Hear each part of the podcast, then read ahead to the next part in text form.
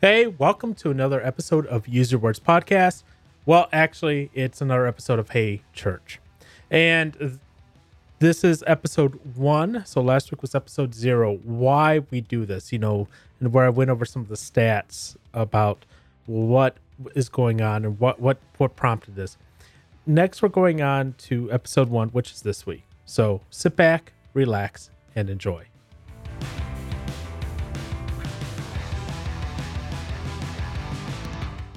Good morning, everyone. It is Paul, and welcome to another episode of Hey Church.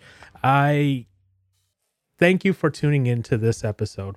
So, last week we went ahead and talked about what were some of the stats about mental health and that. And that was kind of the basis of why this podcast started, why this podcast exists, why this is going on like it is. And with this week, I want to go ahead and talk about a couple things. First off, my story with mental health. I know I have addressed this before in uh, Use Your Words podcast episodes uh, back when we really first started out Use Your Words, but I want to go ahead and re, I guess, retell the story, uh, both a from a fresh perspective of a couple years now on since this has happened, but also b better quality. The audio quality at the time when we did that recording wasn't the best. We were still learning, still getting our feet wet, still doing a few things and I wanted to be in as crystal clear as possible. But at the same time, I also realized that, hey, there may not be a cross link between people who listen to Use Your Words and listen to Hey Church. So I want to make sure that my story gets told in that regard. I also want to talk about um, a few other things as well. So, one of the things I want to talk about is I don't believe in gatekeeping. Now, when I say I don't believe in gatekeeping, what I mean is I don't believe that you have to have been a person or be a person currently going through mental health to mental health issues, excuse me, to be able to help others or be an advocate for others who have mental health issues. So, what do I mean by that? There's this thought and this conversation that I have been a part of in various times where people say, well, unless you have gone through X, you wouldn't understand it and you shouldn't talk about it and you shouldn't help someone or attempt to help someone else who's having X issue. In other words, what they're getting at is unless you've gone through a mental health issue, unless you've had some issues with mental health, where if you haven't gone through depression, that you shouldn't be an advocate for or talk about or try to help someone with depression because obviously you don't understand it. And that's at least the thought and the concept that's going on in the back of uh, the person's head at the time. And I don't believe that that's a true thing. You know, I, I, I we don't put gatekeeping in other areas like you know we don't put gatekeeping regarding like if you haven't been the victim of sexual assault you can't help and assist those who are going through that issue and that's a very traumatic issue not to make light of it at all but we don't put a gatekeeping there. We don't say, well, the only way you can help someone is if you have been a victim yourself. No, we say, look, we have people who are trained. We have people who emphasize empathize with this. You know, we have people who may not have been a victim themselves. Thankfully, um, that that is not something that you wish on anyone. But they go, you, they may not have been a victim themselves, but they understand that there's trauma, that there's hurt. They may not understand the exact feelings, but they want to help. And they study at school and they go, This is how we help. This is how we learn. So I don't believe in that sort of gatekeeping, especially with mental health. There are people out there who want to help others who have mental health issues, and that is great. And it does not require that you yourself or that person who wants to help have suffered or is currently suffering with a mental health condition in order to be someone who can help. I do not wish any of this, any of this um, mental health issues, depression, anxiety, or anything like that on my worst enemy. Period. You know, it, the whole thing, you know, there's bad as Hitler, that whole comment system out there in the world. I wouldn't even wish this on Hitler. That's how that's how much I do not want this on anyone. It is a very damning, it is a very hurtful, it is a very hard thing to go through. And if you haven't gone through a mental health episode of any sort, and I bring that up as anxiety, depression, schizophrenia, uh, attent, you know, ADHD, anything like that, obsessive compulsive disorder, any of those. I, I categorize those all because mental health is a very broad category. If you haven't gone through any of that, that is great. And you should thank God for that. And I thank God for you that you haven't. Because if we look at the stats recently, as we come out of this pandemic, out of 2020, and you know, we're already halfway through 2021. If we look through that, we see that over the course of the pandemic, calls to suicide hotlines have increased 8 to 900%, depending on the stats you look at. I was just at Lifest up in Oshkosh, Wisconsin, and they were talking about that nationally they have seen an increase of calls to suicide hotlines up 800%. An article by CNN claimed it was up by about 896%. So, again, depending on the statistics that you believe and the statistics that you have available to you, you see that increase go up. And that's just astounding because suicide is it's the number one or number two. I can't remember off the top of my head. It's the number one or number two killer of teenagers in the United States. So to see an increase in calls by that much is alarming. tells you how urgent of a matter mental health is in the United States, both in and outside the church. So let's continue on here what is my story with mental health? So if this was, you know, one of those, you know, anonymous meetings, you'd go, you know, you stand up in front of the podium and go, Hi, my name is Paul DeArmond. Hi, Paul. And I am a depressed person. Now, there's more to it than just depression for me. There's depression, anxiety. Uh, at multiple points during my teenage and adult life, I'd say suicidal ideation. Uh, in other words, for non medical people or non people who haven't gone through the program, such as myself, I was very much suicidal for a good chunk of my, you know, high school and adult life. Now, it wasn't a continuous thing, and I'll get into that in a second. So, those are the three things uh, specifically that I have dealt with. Thankfully, I haven't dealt with anything else in that. Uh, that would be quite overwhelming, I'd imagine, to deal with all of that in addition to those things. But I know friends, I know people who have other issues as well, and seeing how they're going through it. And it they deal with it in their own way. And there's various things that we can do as we go along through life to help each other out with that. But that's their story. That's their conversation that they need to have. And that's the help I need to help them with as we go through things.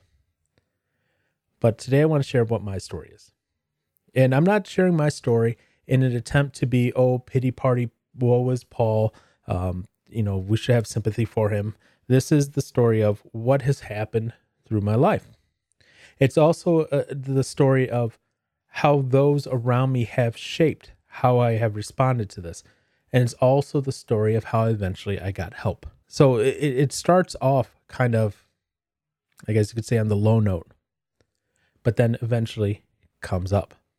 So let's go ahead and start where every good story starts, and that's at the beginning.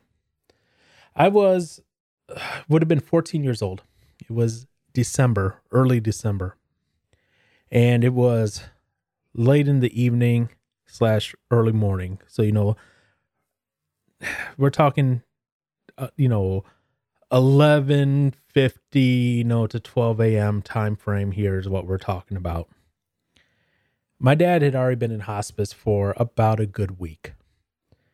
We had seen a rapid decline in his health and his ability to uh, drink, to breathe, to communicate in just a week. We're talking about a guy who at Thanksgiving was walking around We left the day after Thanksgiving to Disney World. By the time we got down there, he was already feeling kind of ill. He went and he went to the ER. He had to be in a wheelchair from then on. And wasn't always feeling the best, but you know, even, and even in the hot Florida sun, he was in a wheelchair and he needed a blanket to stay warm. But we took him around to Disney World and he toughed it out some, but we came back early. So we went from walking at Thanksgiving, ER, wheelchair. And when we got back to Racine um, after Disney, it was straight to um, in home hospice care. And they brought in a hospital bed and everything uh, so he could be more comfortable in the house. We had 24 7, you know, someone from the family uh, was there. But I remember it because it was, it would have been a Saturday night. And I stayed up late. My brother, younger brother, went to sleep. And I was with them that night because we knew it was coming. It was coming soon. Um, my mom was there. She was kind of trying to hold it. She had to go use the restroom, but didn't want to do it. And because she's like, ah, as soon as I do do it, that's what's going to happen. And she finally gave in because she's her bladder was to just explode. So she's like, I got to go. She went up, went from our living room to the bathroom, which is off of our kitchen. And I remember talking to my dad, and I, I knew he couldn't, well, he could hear me, but he wasn't able to respond in any meaningful way. He was dehydrated, he was starving, and he was probably high as a kite on morphine, if I'm being honest. And that that that was okay. You know, he he was in a lot of pain. Um, he had cancer from Agent Orange in Vietnam. So he had lung, spine, liver, brain cancer, and there are probably other areas too that we didn't know about. So he was in a lot of pain and he was fading quickly. Like I said, Thanksgiving walking, Disney World, ER, wheelchair, back, and he was in in home hospice for about a week.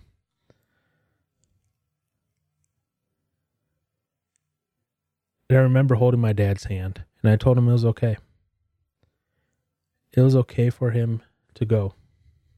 I knew he was hurting. I knew he was in pain. I knew he was suffering. And while I couldn't be the man of the house, I mean I was 14, give me give me a break there. it was okay. And as I held his hand uh, my aunt was on the floor, and, and, like I said, we knew it was getting close to the end, so she was trying to call some some family members, say, "Hey, come over. It, it, we're about to. It's about to be the last hour." But as I was holding his hand, I heard him exhale. There was no inhale. That does something to you when you're 14 seeing a parent, a loved one die, holding their hand while they take their last breath. And for the longest time, I pretended that I was okay with that. I pretended that it was just a fact of life, and I didn't let myself heal from the pain I felt because I felt, I felt I had to be strong for my mom, for my younger brother. You know, you, you're fed those wonderful, wonderful lies that you're taught as a stereotypical man. You know, men don't cry, men don't show emotions. You gotta be strong for the family. In those regards, I agree with the people who call masculinity toxic, and I agree that we call out some of those things and say this is what a man should be, and that is toxic, and that's damaging, and it's damning to young men everywhere when they're told that. I don't agree with the rest of the toxic masculinity thing, just FYI, just that portion. But we have to address that that was very damaging, very hurtful to tell that to a young man, especially as they're growing up, as they're learning who they are, to be told that showing emotion, showing hurt and pain is not what you do. When in fact it is the very it's the very essence and very essential to do that. It is very much human nature to show that hurt, to show that pain, to cry, to wail, to mourn properly when a loved one dies. And I never did. I believe those lies that I was told by my family. You're a man, you don't cry. That was damaging. It was damaging because I kept those emotions, I kept that pain bottled up inside of me. And if you've ever taken a bottle of soda, you've shaken it, you know how it fizzes up. Imagine all that pressure just building up over years and years and years, and eventually something's going to blow. Now, it didn't start at first. No, no, no. Took up, you know, maybe a year or two. And then around the anniversary of my dad's birthday, which was the end of October, I'd start to feel a little depressed. And it would continue and it would get worse until the anniversary as, of his death, which was in early December. And then it would seem to rectify. Mostly, most of the time. There were years where it continued on past that date of early December. And those are the years when I started thinking, is is life even worth living? Why, sh- why, why does this matter? And here's the screwed up thing. I was a young Christian at this time too. I I, I became saved. Uh, I, I, that's a weird way way to phrase it. I was saved the summer before my dad passed away. Now, that being said, I really hadn't attended youth group or anything that long. My dad, for whatever reason, never uh, wanted us or sent us to youth group or the youth camps or the retreats or anything like that, really. Um, I don't know why.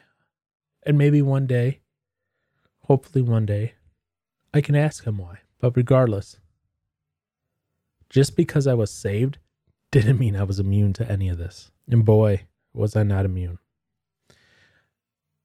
Every every uh winter our church youth group does a winter retreat. And that's been going on since I was in high school. Uh, and that has continued on to this day. And I get to work with those teens at the retreat nowadays, which is fun, both in a musical capacity as well as a leader capacity. I remember going to one of those youth retreats. I had no hope. I was at the end of my ropes. I didn't think life was worth living. And I decided that I was going to go to this retreat as kind of this last resort sort of deal. And if I didn't feel any better, I was going to come home and end my life somehow. I I didn't have a I didn't have a, a plan in place like I was going to go grab a gun or if I was going to take pills or something. I was just like I'm going to find a way to do it. This was the first time that I was suicidal, by the way. And I remember just kind of keeping to myself, not doing much, not wanting to do anything. But, uh, you know, I went along to the activities and that. And someone came up to me and said, Hey, how are you? Me and that person were friends until he passed away uh, a couple years ago due to cancer. And I told him one time when we were when I was back home from college visiting, and I told him, You saying, Hey, how are you? saved my life. It changed the direction that I was going. Because up until that point, I, I was not really friends with anyone with within the youth group. I was the newer guy at the youth group, and everyone kind of had their cliques. And I really wasn't fitting in, and my personality was to such that I'd like to be a loner anyways to begin with. So it made it even harder for me to do that. But him saying, hey, him reaching out, that was enough to make me feel like, hey, I'm not 100% alone. And maybe someone does care. And you know what? That man really did care. He was my age at the time. I call him a man because, you know, that's that's how I last knew him as. That person really did care. And I won't forget him for that. after that experience, um, every year I still got depressed between October and December, and I would still have my my years where I would be completely fine. Suicide wouldn't enter the the equation at all, but I would be quote unquote fine as in I was just depressed, as in I wouldn't want to get out of bed. I was sleeping late. I was unmotivated at work completely. I didn't want to be at work. It was a pain to be at work. Um, in a way, some of the, the quote unquote training I got from my family about hiding your emotions came in came in to be useful because I was able to keep that that feeling of just wanting to cry and scream and run away uh suppressed down while at work at least and then I'd go home and just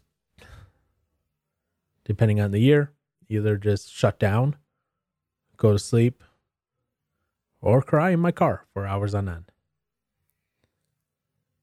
And this became a yearly cycle. And there were a couple people who knew about it and who kept tabs on me during that time. And then 2017 came. The fall cycle came, but it never left. And then we went to the deep winter the end of December, it was still around.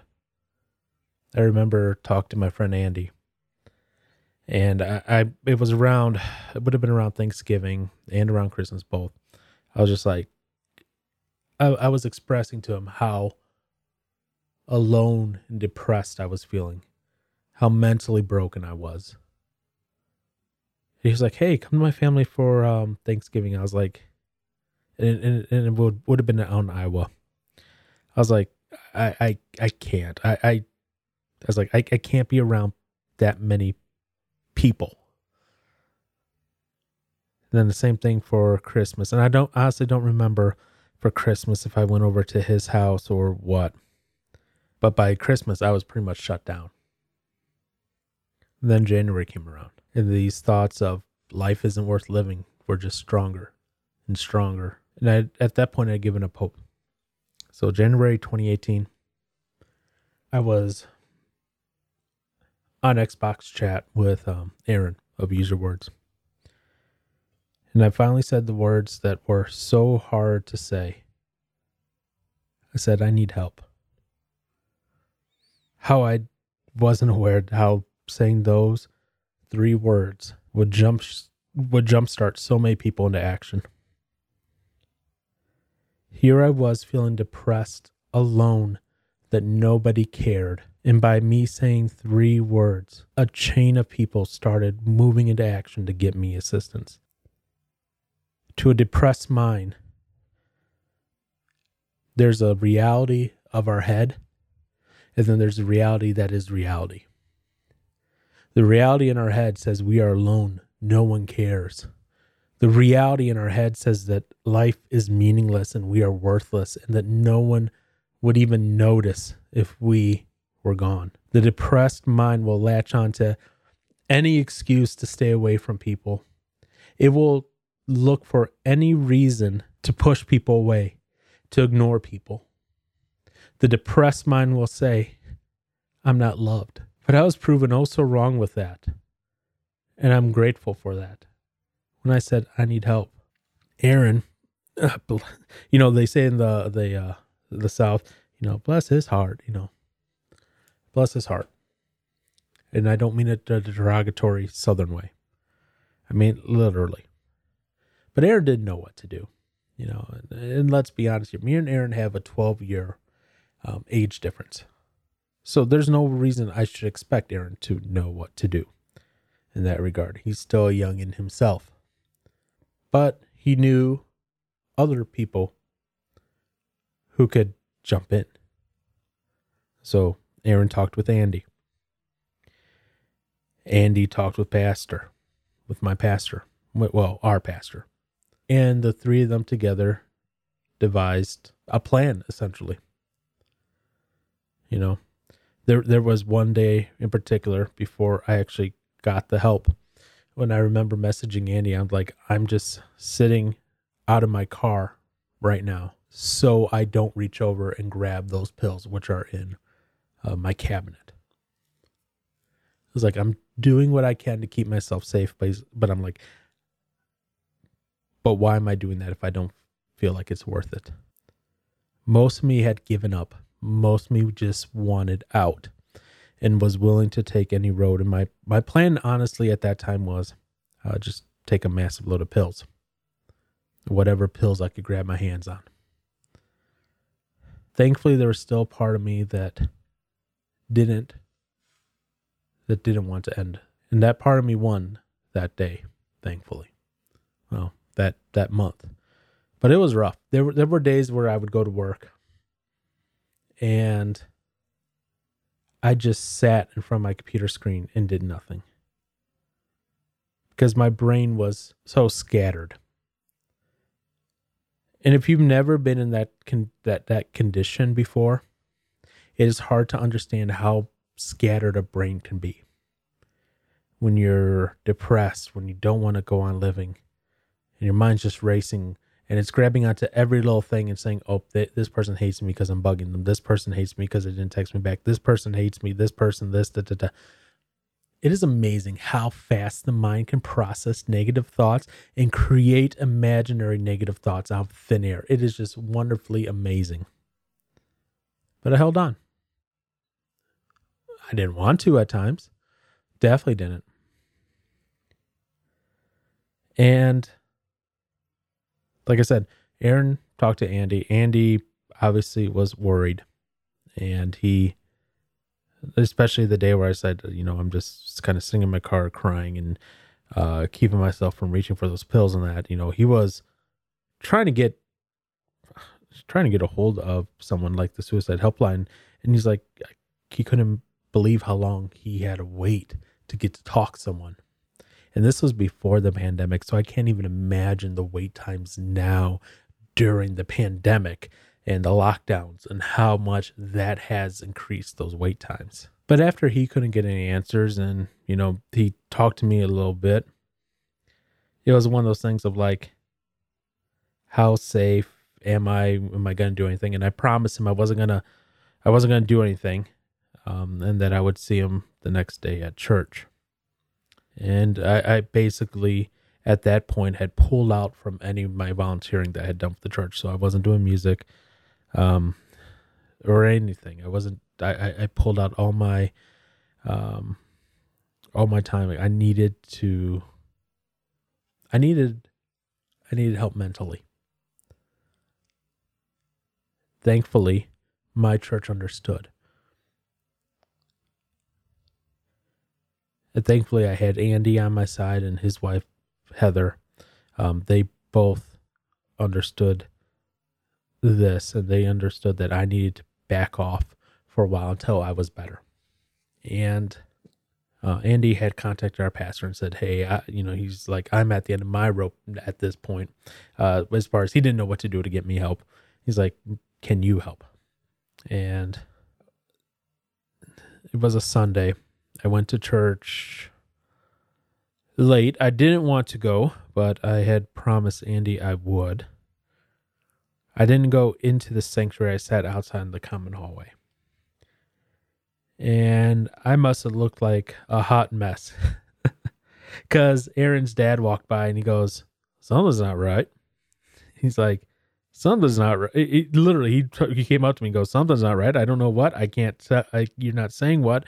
He goes, Something's not right. I'm going to pray for you. And I'm just like, Thanks. Because that's all I can muster out that time. Uh, sermon gets done, message service gets done. Uh, pastor walks out and he's like, "Yeah, come over to my house." Um, and then he's like, "Oh wait, nope, we're going to lunch." so I ended up going to lunch with the pastor and some other uh, people because just because that had been scheduled, and you know, if you've ever had to try to fake a smile in times when you didn't want to smile, or if you ever had to try to fake being polite when at times you just want to scream and yell at people. That's what it was like that entire lunch. so we went to lunch, and you know that was very mentally exhausting and draining. And then afterwards, uh, me and the pastor sat down and talked, and I told him what was going on. And it took me it took me a long time to finally get up the, the courage to say the words. The words that were hard and I kept kept tr- I kept from trying to say them. But eventually coaxed it out of me. I was like, "Yes, I I feel like I want to kill myself." And I have heard from others who were in the church how how their spiritual leaders responded at that time. You know, some are like, "Oh, you just need to pray it away." My mom is one of those people, by the way, and, and I love my mom. I, I don't want anyone to think that I don't love her. I love her, but people, and, and, and I'm saying this in general to anyone who may hear this depression and wanting to kill oneself. Medically, it's called suicidal ideation. Those are not things that you can just pray away. Those are not things you can just sit down in a corner and go, God, please take this away. And maybe He does. Maybe miraculously He will. But there are some people out there where it's not a spiritual thing. Yes, some people might be a spiritual thing. And I was glad to see that my pastor was like, you know, this may be a mental thing. This may be a, a chemical imbalance. You may need you you sound like you need help medically. And I'm grateful for that. And he said he didn't know what to do at the time, um, as far as like where he could take me for treatment. He knew if he took me to the ER, uh, that'd be a forced mandatory. But outside of that, he wasn't sure. So he's like, here's our game plan. And we, we put together a game plan and he made some calls. And he called me the next day and said, All right, I got you an appointment for inpatient care at a psychiatric hospital. He's like, Meet me at my place and I'll and I'll drive you up there. So I go in, I talk to um, my my manager at work. I just tell him, "Hey, I need to take off emergency." Um, no no explanation. And I'm thankful. I was thankful for him and what he was able to do to push through some things in HR. And the HR thing wasn't his fault. That that's just company HR issue. But we took care of that relatively easily. And, and I was thinking, well, he didn't ask too many questions, but he was just like, go get help, go get the help you need. And I went to a psychiatric hospital. And I remember telling my pastor on the way up that I was glad he was driving me because A, I wouldn't have gone myself. I wouldn't have been able to find the courage to do it. And B, I told him as he was driving the highway, is like, it's taken every ounce of strength to keep from opening up this door and jumping out because I do not want to go. I knew I needed help, but at the same time, I did not want it. Get to the hospital, and I get go through all the the processing. Um, and eventually, they're like, "Yep, yeah, we need to. Uh, we're gonna we're we're gonna do inpatient for you." They're like, "All right, time to go to your room." And if you've ever done inpatient, or actually, if you've never done inpatient therapy, they take away all your strings uh, especially for someone suicidal ideation. Hello. Uh, so my shorts had to have the drawstrings removed. I had to remove the shoelaces on my shoes. I could have no strings, nothing that could tie up or tight or anything like that. Um, in the room, all the handles were essentially like pushed down and they only lasted for a few seconds.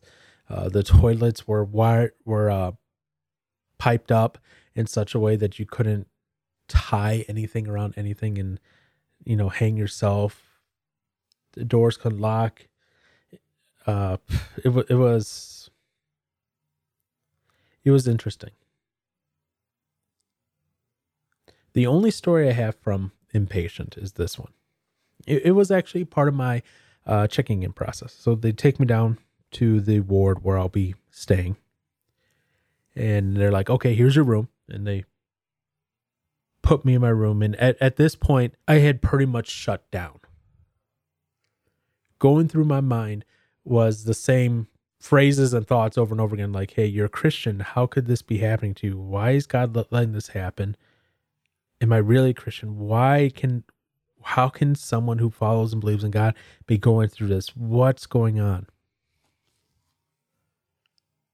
You know, and, and I'm sitting on the bed, I'm leaning over, my uh, head is in my hands, you know, over my eyes, over my face and I'm just kind of like rocking back and forth. These thoughts just continuously processing through my head. Remember, I had just checked in.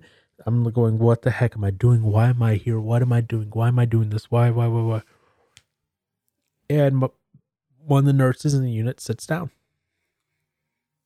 She sits down the chair and she uh, takes out her, her notepad and she starts asking me, you know, standard questions that they ask on the check. And don't ask me to repeat them. I don't remember them. Trust me. Um, I've tried to think of them, can't. And we're going through the questions. We're going through the questions, and I'm I'm still like just kind of rocking back and forth. And she stops. She looks at me and goes, I feel like God's wanting me to tell you something. Is that okay? And at this point, it hadn't come up uh, in the questionnaire, you know, religious background or anything like that. You know, they were still getting to that point. And that kind of just hit me like, wait, what? God, God wants to say something right now? What? you know, I'm sitting here in the lowest of the low, the the filthiest of the pit. God wants to say something. Like, and you know, do, you know, do the whole, yeah, yeah, it's okay go on. Sort of deal. She goes, God wants you to know just, just because you're depressed, that doesn't make you a bad Christian. And I remember that hitting me like a ton of bricks. And that ton of bricks led to um, straight up bawling.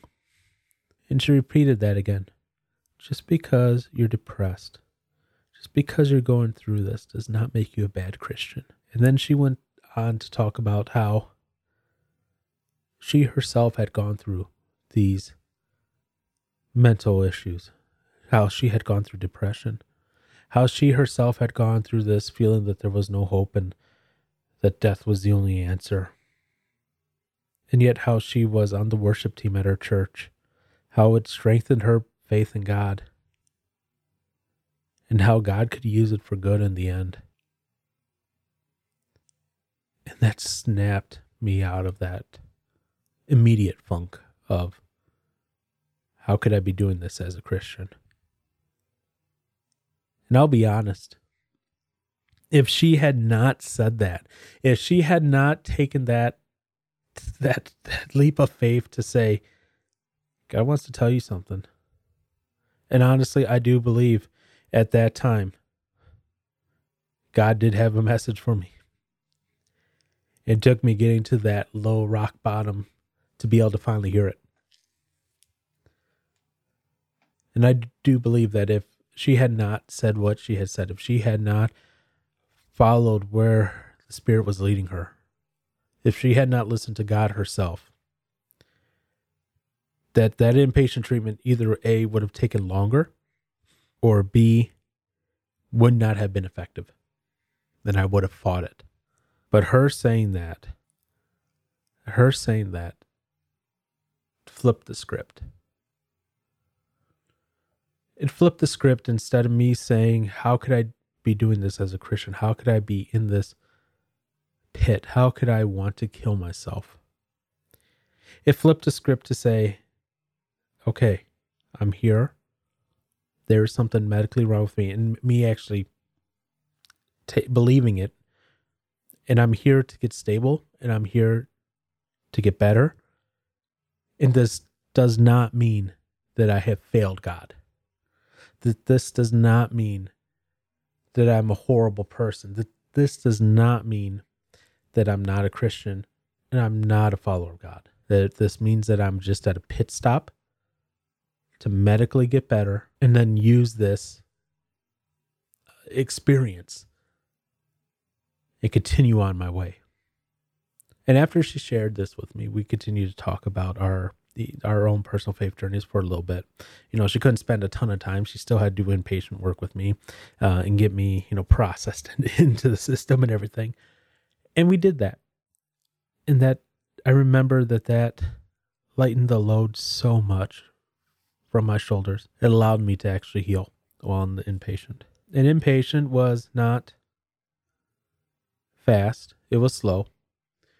I was only there a week, but then I did like a good month, month and a half of extreme outpatient work, uh, where thankfully I was able to work it around my work schedule and go ahead and come in a few hours late on a couple days a week and do a few extra hours on our days to make sure everything got taken care of. And between the outpatient, the inpatient, the medication, and a lot of support, a lot of support from friends, friends who are like family. I made it through. Now, I'm not going to say it's been all, you know, flowers and puppies and you know cotton candy and all that on the other side. There have been bad days. Never thankfully thankfully never as bad as it has been back in the past. But there have been bad days where i just go nope i'm going to curl up into a ball and just kind of go over here and process what's going on until i get you know mentally uh, more stabilized and it's been a few years now and i haven't gone into that deep, funky despair between October and December. Thankfully, thank God. And it's slowly going to get better. And I know there might be a chance that I go back and revert. That's just how this works with mental health. It's not a guaranteed once you're on the right track, you're going to stay on the right track forever. It's a continual working progress. It's a continual thing where you have to take these skills and these ideas that you have learned over time and continuously put them in practice.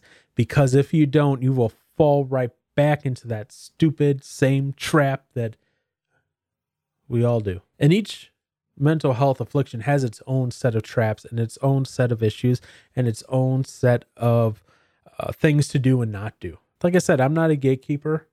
I don't believe in saying, oh, I've never been blah, so I can never talk about blah. But I also do believe in the concept of, hey, I do have experience with depression, anxiety, suicidal ideation. I can offer a bunch of tips on these things. And I also, because I know and I've learned some stuff through uh, my outpatient care with mental health, can offer up other things as well on how these things work and how to live a healthier, better life in regards to all that. So that's my story with me dealing with mental health. And and I'll say this is continuing to this day even. You know, I was just up at Lifest out in Oshkosh, Wisconsin. And part of what I did to because I'm by nature I'm an introvert, very much so. You know, too much social people interaction and I shut down. So it wasn't this year, it was 2019 because obviously no Lifest 2020, COVID. And I did it a little bit this year, but it was less obvious. But 2019, it was very obvious where I came out to the group. I had breakfast with everyone, and then I went back to my tent. And when I went back to my tent, I just kind of went and laid down and uh, just, you know, de- decompressed a little bit. And I remember Andy, you know, again, this was one year out from all this fun. So, you know, he's kind of still keeping an eye on me. Thank you, Andy. Can't say it enough. Anyways, he's still keeping an eye out for me. So he comes over my tent and he just kind of like knocks on it. I unzip and he look up and he's like, Everything okay? I'm just like, Yeah, I am just recharging my social battery because my social battery had been completely drained. And I knew that if I didn't charge it up by isolating myself for a little bit, I was going to be cranky when interacting with people, just my introvertedness kicking in, you know.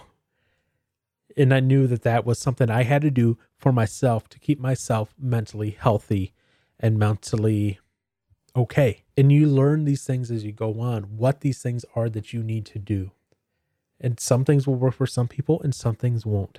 Uh, you know, we're all different. So, this is going to be a learning process for a lot of people. Uh, There's going to be some trial and error. And that's okay. But, like I said, that was my story with mental health. Join us next time as we continue talking about mental health. And we're going to specifically talk about some of the things that the church is doing great about mental health.